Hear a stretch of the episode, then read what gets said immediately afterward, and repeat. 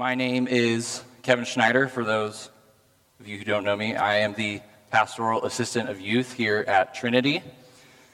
And I want to first say thank you to the elders and to the church for allowing me to be able to speak to you this morning. It is an honor and a privilege to be speaking and preaching from God's Word. Our passage this morning is Galatians 4 1 through 7. But before we go there, I want to briefly point us to another passage. One of my favorite passages in the Bible is the parable Jesus gives of the prodigal son in Luke 15. You're probably very familiar with it, it never gets old every time you read it. And the parable is about a father who has two sons. And the younger son, he takes the father's inheritance early, and he goes to a far country to squander it with reckless living. And when the son ran out of money from his reckless living, he hired himself out to feed pigs. And he became hungry enough and willing enough to eat even the pig food. It, it, reads, But when he came to himself, the son, he said, How many of my father's hired servants have more than enough bread? But I perish here with hunger. I will arise and I will go to my father and I will say to him, Father, I have sinned against heaven and before you. I am no longer worthy to be called your son. Treat me as one of your hired servants. As the son came, comes, he's coming back ready to give this speech of settling to be his father's servant. The father sees him far off. He runs to him. He embraces him. He clothes him. He kills the fattened calf for him, and he throws a big party for him all for showing him his love for him as his father. It's a beautiful picture, but we also read of the older brother who's upset. He's not happy with everything that's going on. He sees that he thinks his father is playing favorites with his younger brother, and the brother doesn't see the son as deserving to be the son of the father. But the father tells the older brother, he says, Son, you are always with me. All that is mine is yours. And it was fitting to celebrate and be glad for this. Your brother was dead and is alive. He was lost and is found. Now, the main point of this parable is a call for the self righteous Pharisees and religious leaders to love and accept those who are known for being sinners, but have now repented and followed Jesus. But I want you to take a moment with me and notice in the parable how both the brothers they have a moment of forgetting their place as sons to their father. The younger brother sinned against his father greatly, and he came back thinking he was only good enough to be a servant. As far as he was concerned, he lost his privilege to be his son.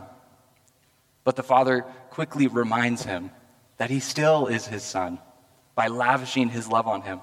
And then we see the older brother and how he spent years living like a servant to his father, trying to earn his father's favor rather than serving him as his son who already has his father's favor.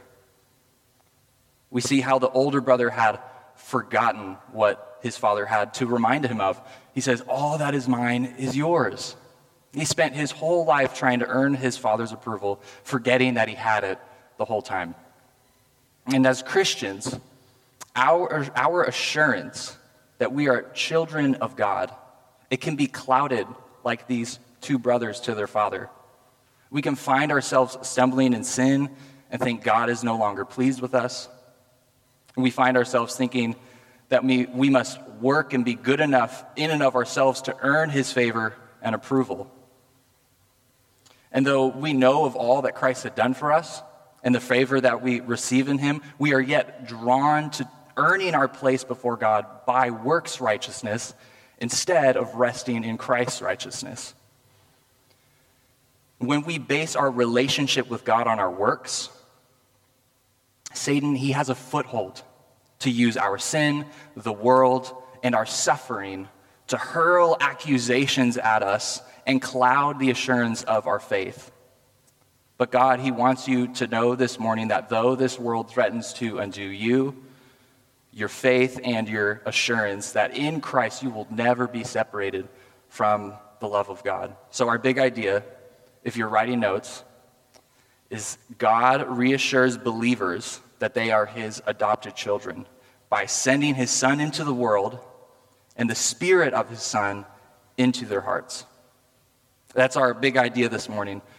Um, a little context is in youth this past year, we have gone through our series in Galatians called Freedom Through Faith, where we see the main idea of Galatians is that by faith alone in Christ alone, there is freedom from the curse of the law and freedom to live for God as his child and heir. And the Apostle Paul, he is writing to the Galatians because false teachers, they've come into the church of Galatia and they begun teaching that faith in Jesus is not enough to save you. These false teachers, they, they believed Christ died on the cross for sins, was raised on the third day. You should believe in him. So far, so good, right? But the problem is that they taught that faith in Jesus only got you halfway to being right with God. You need to make up the second half by, by keeping circumcision and other Old Testament laws. And if not, you're not seen by God as good enough. And not only that, you're a second rate Christian in compared to the, the first class Jewish Christians. And this false teaching, it was enslaving for the Galatians because they were convinced of the idea that they were not good enough for God despite believing in Jesus. Therefore, they had to live a burdening life of earning his favor by keeping the law. And the big question this caused them to ask is Am I really a Christian? And today, so many of us still ask this question. And if that is you, the, the letter to the Galatians is for you.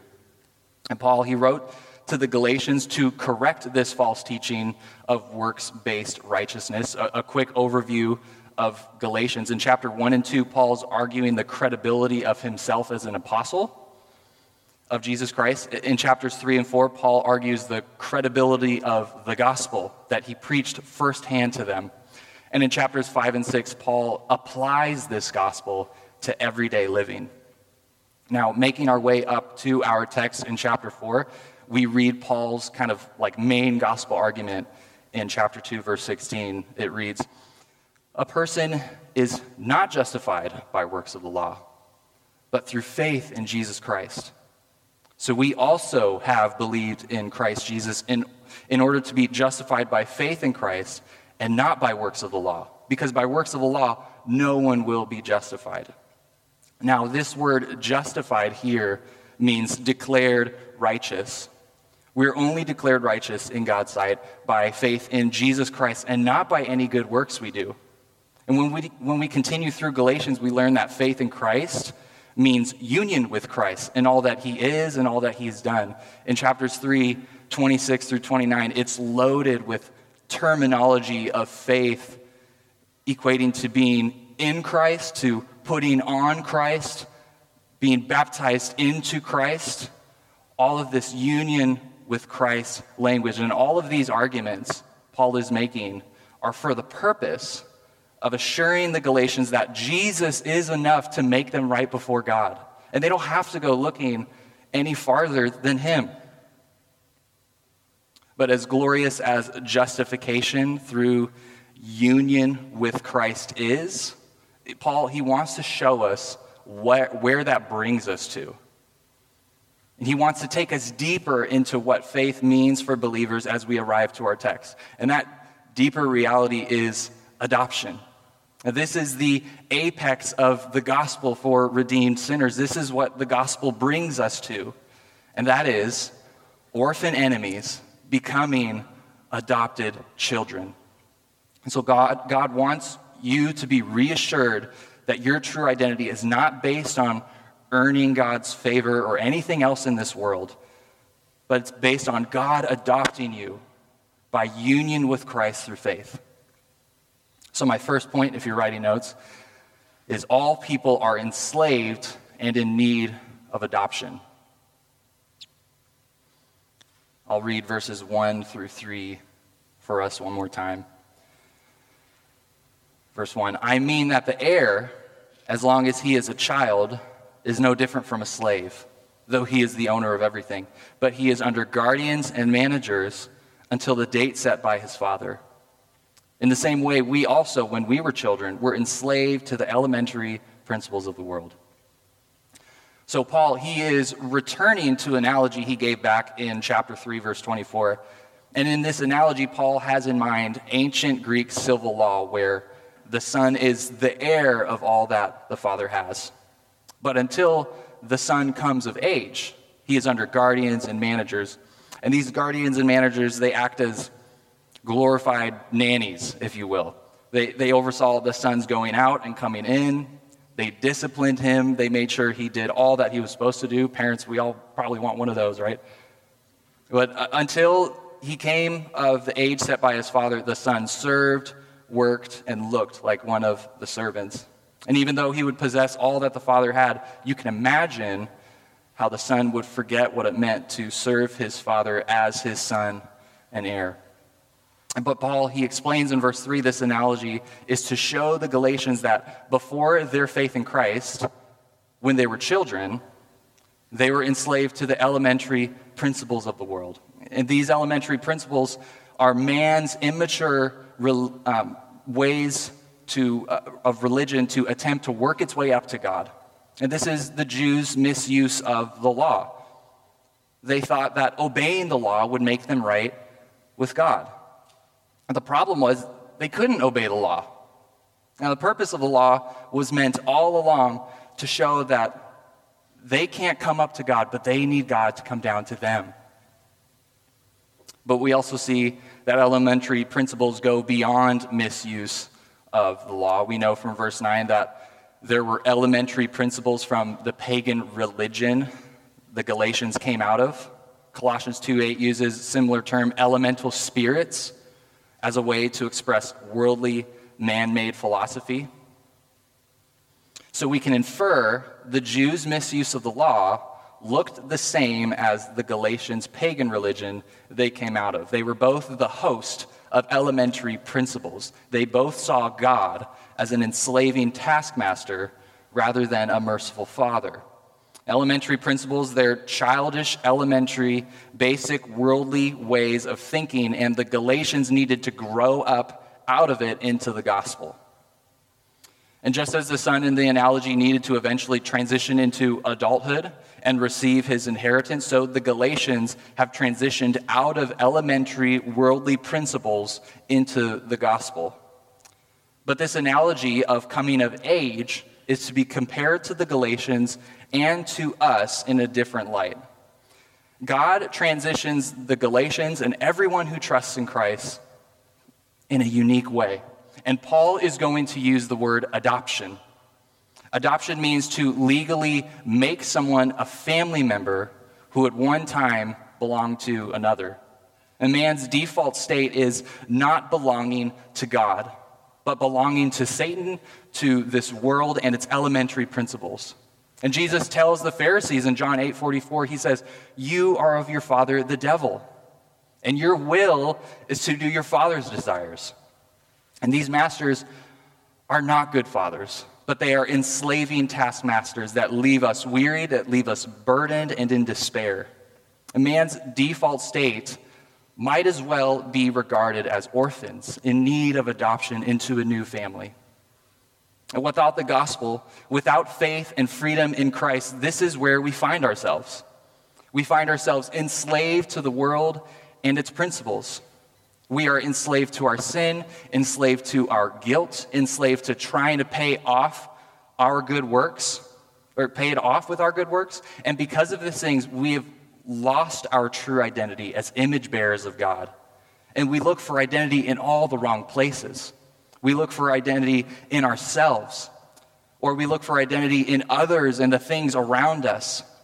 And it is only when we look up and look to Christ in faith, by faith do we find true identity as adopted children of God. But as Christians who have looked up to Christ by faith and see our true identity as adopted children, um, we, when we stumble and fall into sin, we are so tempted to forget our place as God's children. And we deceive ourselves into thinking that we are just impersonal servants and God is not happy with us.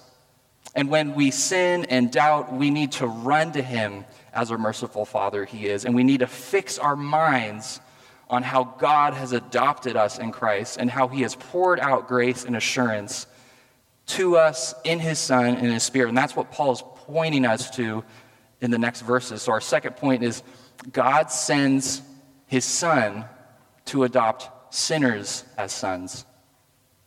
God sends His Son to adopt sinners as sons. I'll read verse 4 and 5 one more time. But when the fullness of time had come, God sent forth his Son, born of woman, born under the law, to redeem those who were under the law, so that we might receive adoption as sons.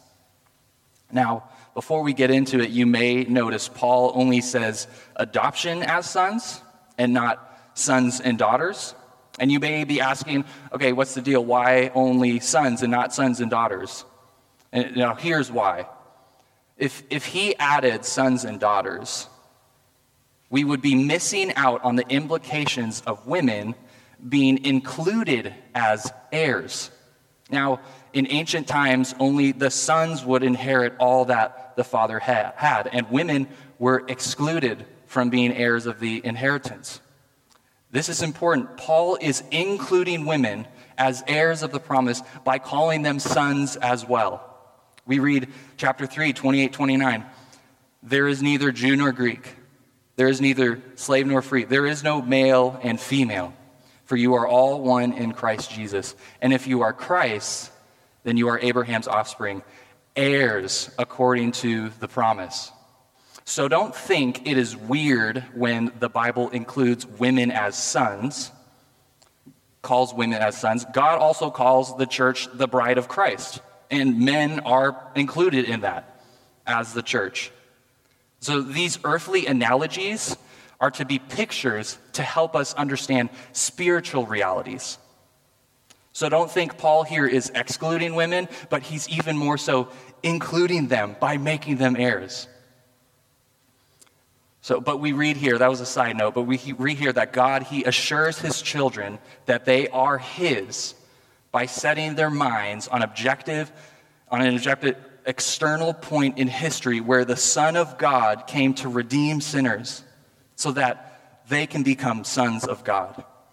It said Jesus came at the fullness of time. Jesus came at the right time in human history, with God preparing and directing nations and people to receive the ministry of Christ.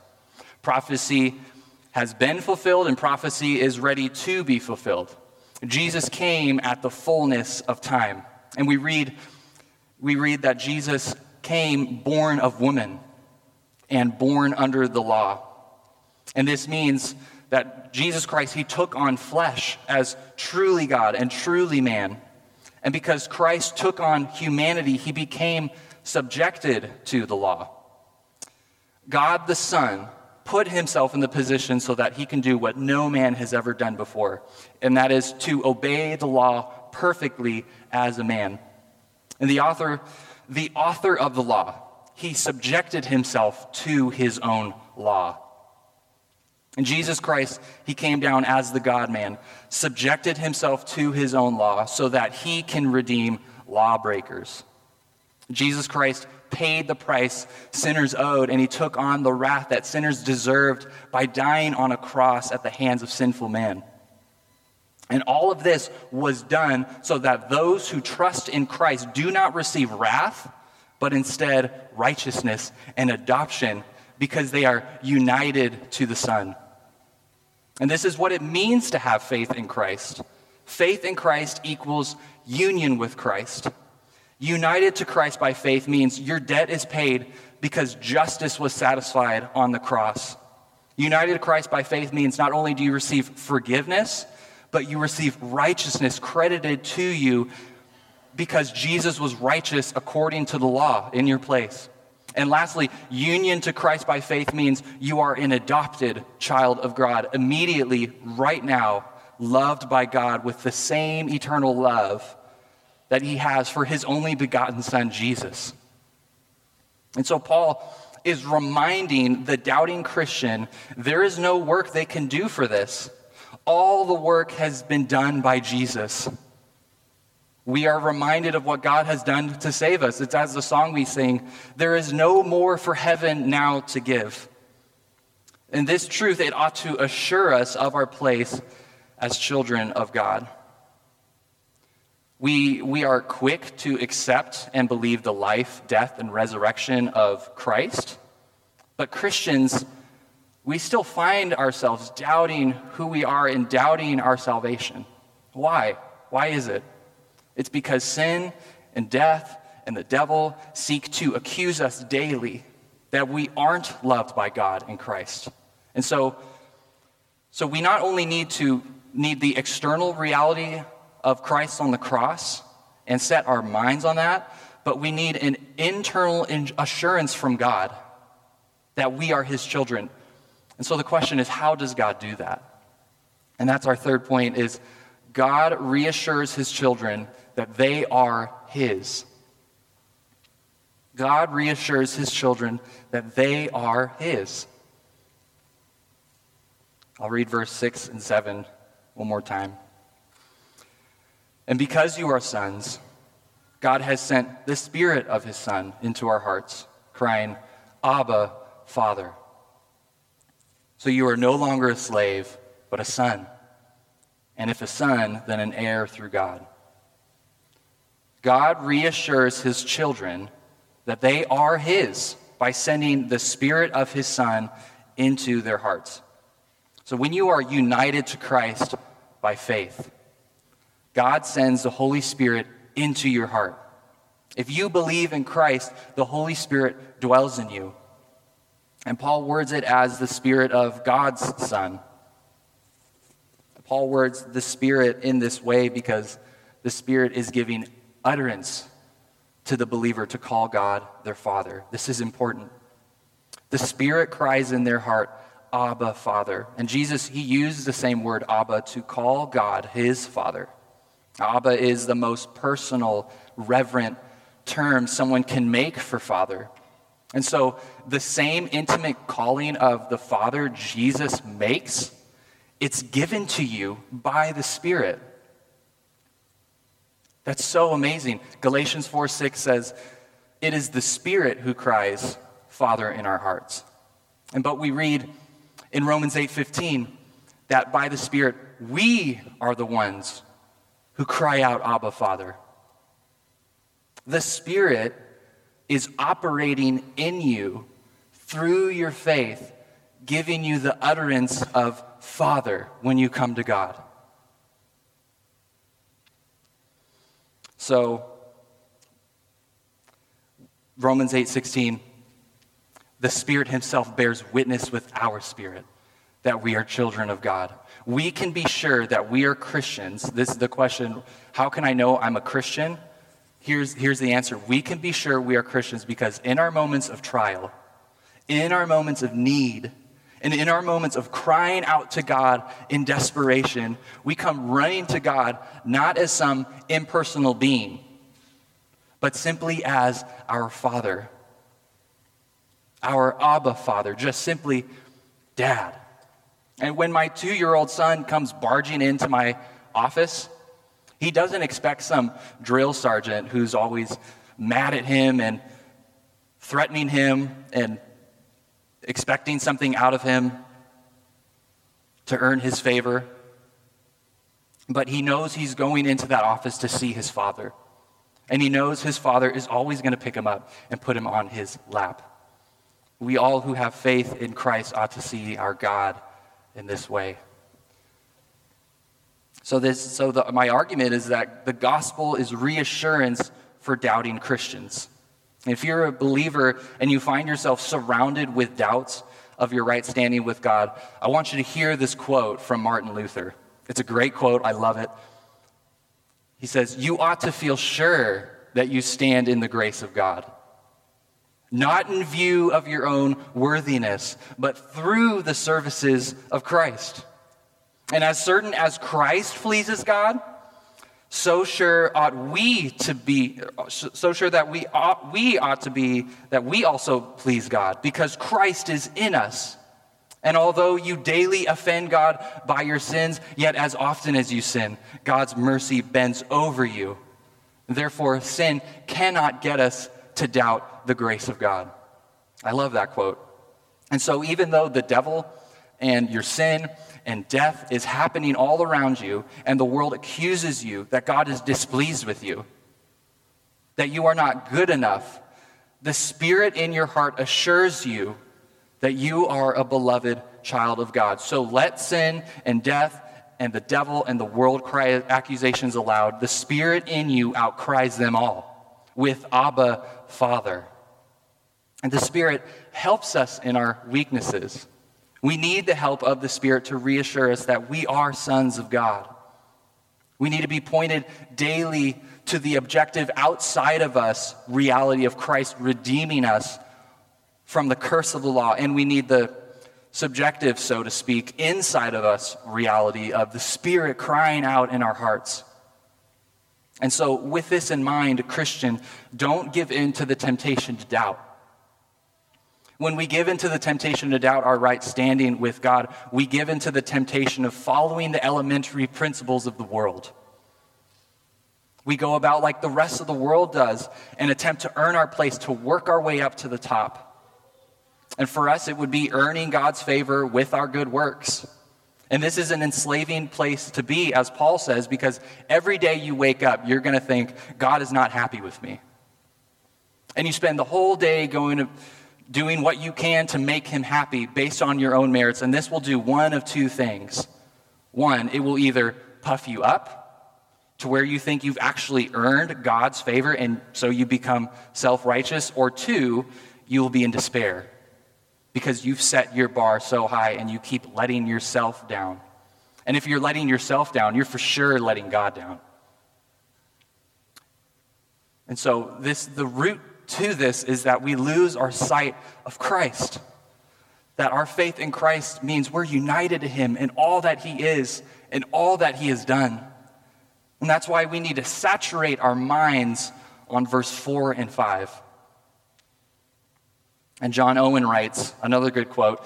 He says, The greatest sorrow and burden you can lay on the Father, the greatest unkindness you can do to him, is not believe that he loves you.